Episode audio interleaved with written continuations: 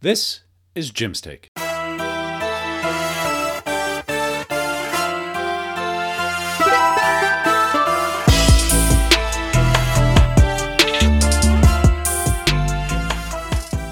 Welcome to Jim's Take. Happy week, episode 124. Today we're going to talk about gentle leadership, um, which makes me roll my eyes. Right? It's uh, there's always something. There's always some other new buzzword or something that takes over, and everyone's got to put a stamp on it. Um, but I want to talk about gentle leadership today. It's all the rage, all the rage in what people are talking about from a from a leadership perspective, personal development perspective. How are you doing all of these things and getting your people to do what they want? And let's let's talk so much about feelings and empathy and yada yada yada. Um, and I will say this: it's good, but it can also be bad. And I'm going to talk about all of it today. So let's go. Um, gentle leadership. I want to talk a little bit about what it is, where it comes from, why it's relevant, why it's not.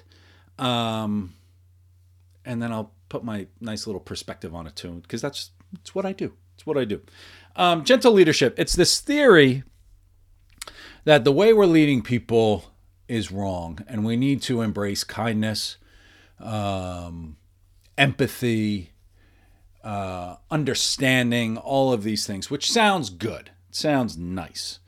Um, and it comes from uh, this gentle parenting idea, which gentle parenting was all the rage about five or six years ago about how do you raise your kids? You don't yell at them, um, you do it gently.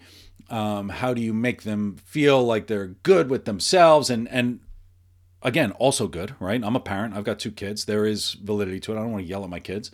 Um, but there is an argument against it that this idea of gentle parenting is creating new generations of just entitled children um, unable to really deal with the realities of life because they've just been treated so gently over time and they're not really prepared for what's going on. And so I, I put that lens on it because I think that's an important part to remember when we talk about gentle leadership right? So let's let's take a step back. If you think about gentle leadership the first word that comes to my mind or first phrase i guess is this idea of psychological safety which i am a fan of. Amy edmondson did research on she's a harvard professor. I think she wrote a book on it.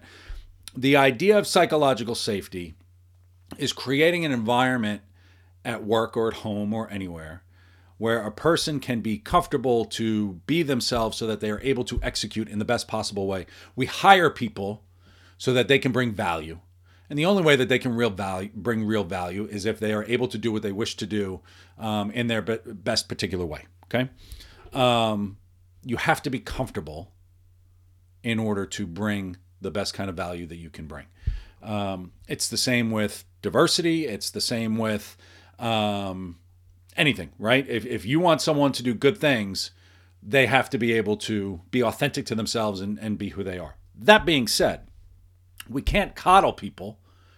Um, and this is where a lot of the misinterpretation comes in. You know, when I talk to clients about psychological safety, a lot of times the leaders will just roll their eyes like, that sounds so soft. And so does gentle leadership. It sounds so soft uh, and they're not really open to it. But when I explain what psychological safety is, they say, "Oh, okay, yeah, no, that's what I want. That's I think what we have. That's what we're trying to do. That's what we're, you know, we want civility. We want um, good communication. We want people to feel comfortable within the walls of this place because we want them to do really, really good things. So, in theory, things like psychological safety, um, gentle leadership are good. The idea of gentle leadership, focusing on empathy, focusing on kindness, collaboration. We want you to be comfortable. We want you to be all of these things. That's great in theory. The challenge I have with it and where it falls down is that oftentimes it's misinterpreted. It's wrong uh, because on the receiving end of it, it's been interpreted that people should get whatever the hell they want. Um, and when people are in stress situations, they're looking for ways in which they've been wronged and through this gentle leadership and psychological safety, it's been there is a conflict between what's actually going to happen in reality. Real world doesn't operate by theory versus the way it's supposed to go. And so, gentle leadership, psychological safety can work provided we have the discipline, standards, expectations to correct when something goes wrong. So gentle leadership is not about having not having standards. Gentle leadership is not about not correcting people. And on the receiving end, being corrected, people can also um, oftentimes feel like they're being wronged or or some kind of way. So there is a big misinterpretation on what gentle leadership and psychological safety and all of these types of things are actually going to be. Um, we coddle people because we're uncomfortable having difficult conversations.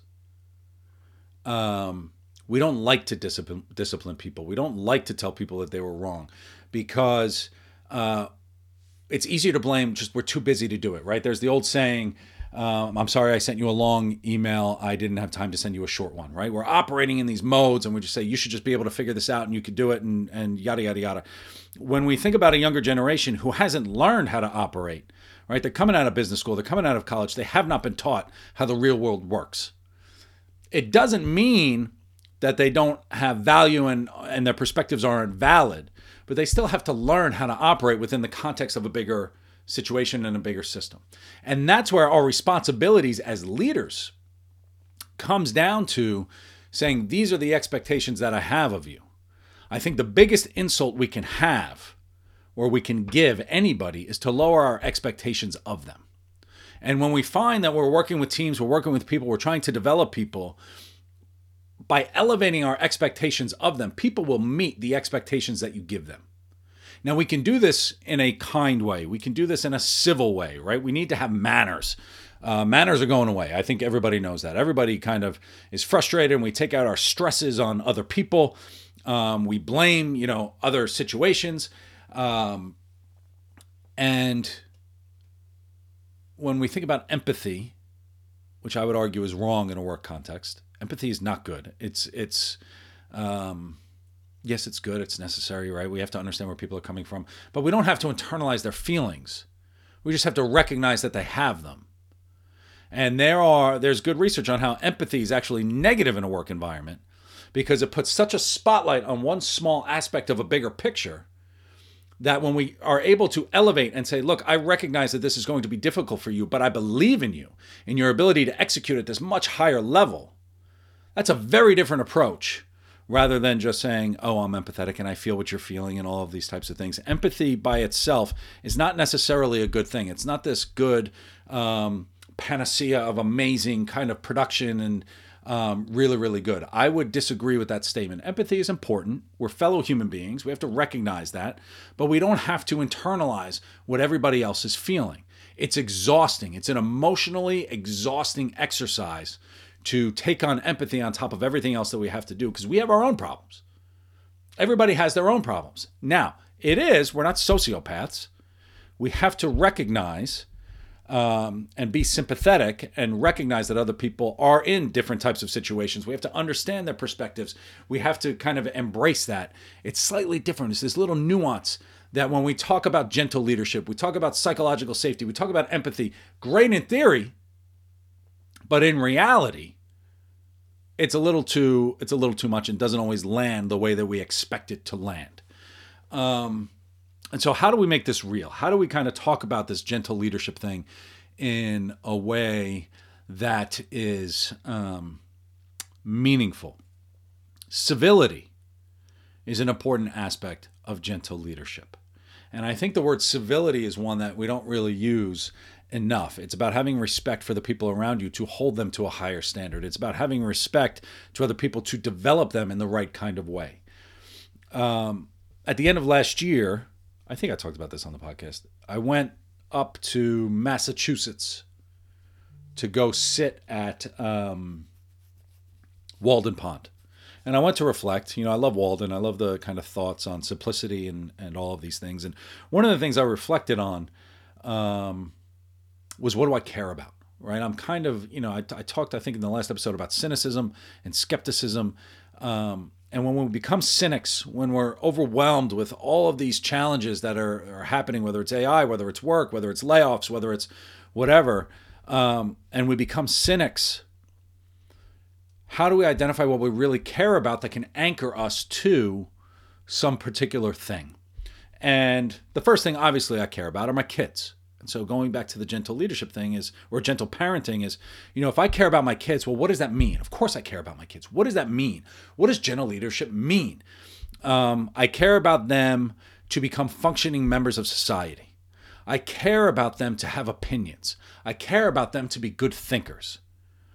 And all of these things. So when I go deeper, I say, all right, well, if I want them to be functioning members of society, how do I treat them so that they can do it? Do I give them whatever they want? Like if I go out and buy toys for my kids, it's usually about me feeling good, like, oh, look at me, I'm giving you a toy. But then they're surrounded with all this crap and they don't have a full appreciation on what it takes to get these types of things. And so, how do I change my strategy with my kids so that they learn how to work and earn and change their philosophy and understand these types of things? I can do that with kindness. I can do that with, yes, empathy and sympathy and all these types of things. But there is another layer of discipline to say, I'm teaching you something. And the way for you to pick this up is to feel it emotionally yourself. And so, how do we, if I care about them becoming functioning members of society, if I care about my team becoming functioning, uh, additive members of my workplace, how does that change in just a little bit of nuance? How does that change the way I'm treating them? It's not about coddling them. It's not about saying, oh, okay, well, you'll get it next time. You're doing great. It's okay. Go, team, go. No, it's about saying, look, I had this expectation of you and you haven't met it. I had this expectation that you were going to clean your room every day. You're not doing it, right? We reward good behaviors. We challenge negative behaviors so that they can understand what's an acceptable way to behave. Yes, the people in your office could be 20 years old, 30 years old, 40 years old. I've got 50 year olds who have never had these difficult conversations because they've never been held to this higher standards on what is ex- uh, expected of them and how do we hold them accountable to these expectations. That's your job as a leader is to articulate expectations and hold people accountable. And we are not comfortable having these difficult conversations. And the way the easiest way to have a difficult conversation is to properly set up the expectations at the beginning and we could do this through kindness. We could do this through civility. Yes, gentle leadership. Yes, psychological safety. Yes, I want you to do this in your particular way. I want to create a foundation where you can challenge me, and this is a conversation. I'm not dictating to you the way it's supposed to be. But how do we create this foundation to say, I want you to be the best kind of executor, leader, manager, uh, participant in whatever it is that we're doing? And that is an ongoing conversation as a manager, as a leader that you need to have with your people. And we could do this in a civil way. Um, the easiest annual reviews, performance reviews, are the ones where there's open dialogue throughout the year, where people know if someone's coming into an annual review and they don't know where they stand, that's your fault as a leader. They should know that they're hitting their mark, not hitting their mark, where they need to develop, where their expectations um, aren't being met, and where your your expectations aren't being met. So, gentle leadership. To sum it up, as I've ranted and, and raved, um, I hate the term um, just like psychological safety, I don't like the term. It sounds soft, it sounds weak, but there's value in it. And there's value in it if you fully take the time to understand what it means. And if you can internalize it and you can talk to yourself and talk to your teams about what the expectations are for yourself as an individual, but then also the people on your team and, and your kids or your community, whatever it is, put any kind of situation on it how we interact with other people, we will get the response that we put out. Okay, if you give them the respect of high expectations, they will in turn give you the respect of high expectations as well. And there is nothing better. You want to talk about motivation, you want to talk about accomplishment, you want to talk about there's nothing more motivating than setting a high bar and reaching it. And you can help people do that by being supportive and, and do that, but also explaining to them what those expectations are and helping them when they're not meeting it, giving them the support they need when they're not meeting it, but they have to do it. I could show you how to build a PowerPoint presentation, but if you're doing it, you're going to learn and it will sustain and it will live beyond whatever conversation it is that you're going to have. And so that's my take on gentle leadership. Um, I hope it's helpful. I think when you think about your leadership style, your leadership approach, right? We've got leadership has three aspects philosophy, style, and approach. Your philosophy on leadership might be um, I think everyone should be the best possible person they could be. Great. What does that mean? And how does your style influence someone who's got a completely different style? How does your style influence them to become the best possible person they could be? And how, what is your tactical approach to help them get there? Being soft and being a pushover and coddling people isn't going to do it. The world is a harsh, you know, reality is a harsh, uh, harsh, harsh world to be in. Um, but we we have over time. I mean, I'm, I'm 45 years old, right? My experience over the past 25 years, the difficulties I've faced, the challenges I've overcome, can give perspective to help somebody who's going to go through the exact same thing. And so, what did you learn? What were the harsh lessons you learned? And how do you smooth those edges a little bit, but they're still going to be challenged? And so, we should challenge people um, so that they can learn and so that they can develop and so that they can be the best possible person that they can be. I hope it's helpful. 15 minutes on gentle leadership. I'm happy to talk more. I'm happy to like really get deep on this. I love having these types of conversations. What assumptions are built in to these theories on gentle leadership, right? There's an assumption that you could you can let people be whoever it is that they are. Fine, but what does that mean, right? When you peel back those assumptions and say, look, that's not good enough. I'm hiring you to be good enough. What does good enough look like? And how do you articulate that?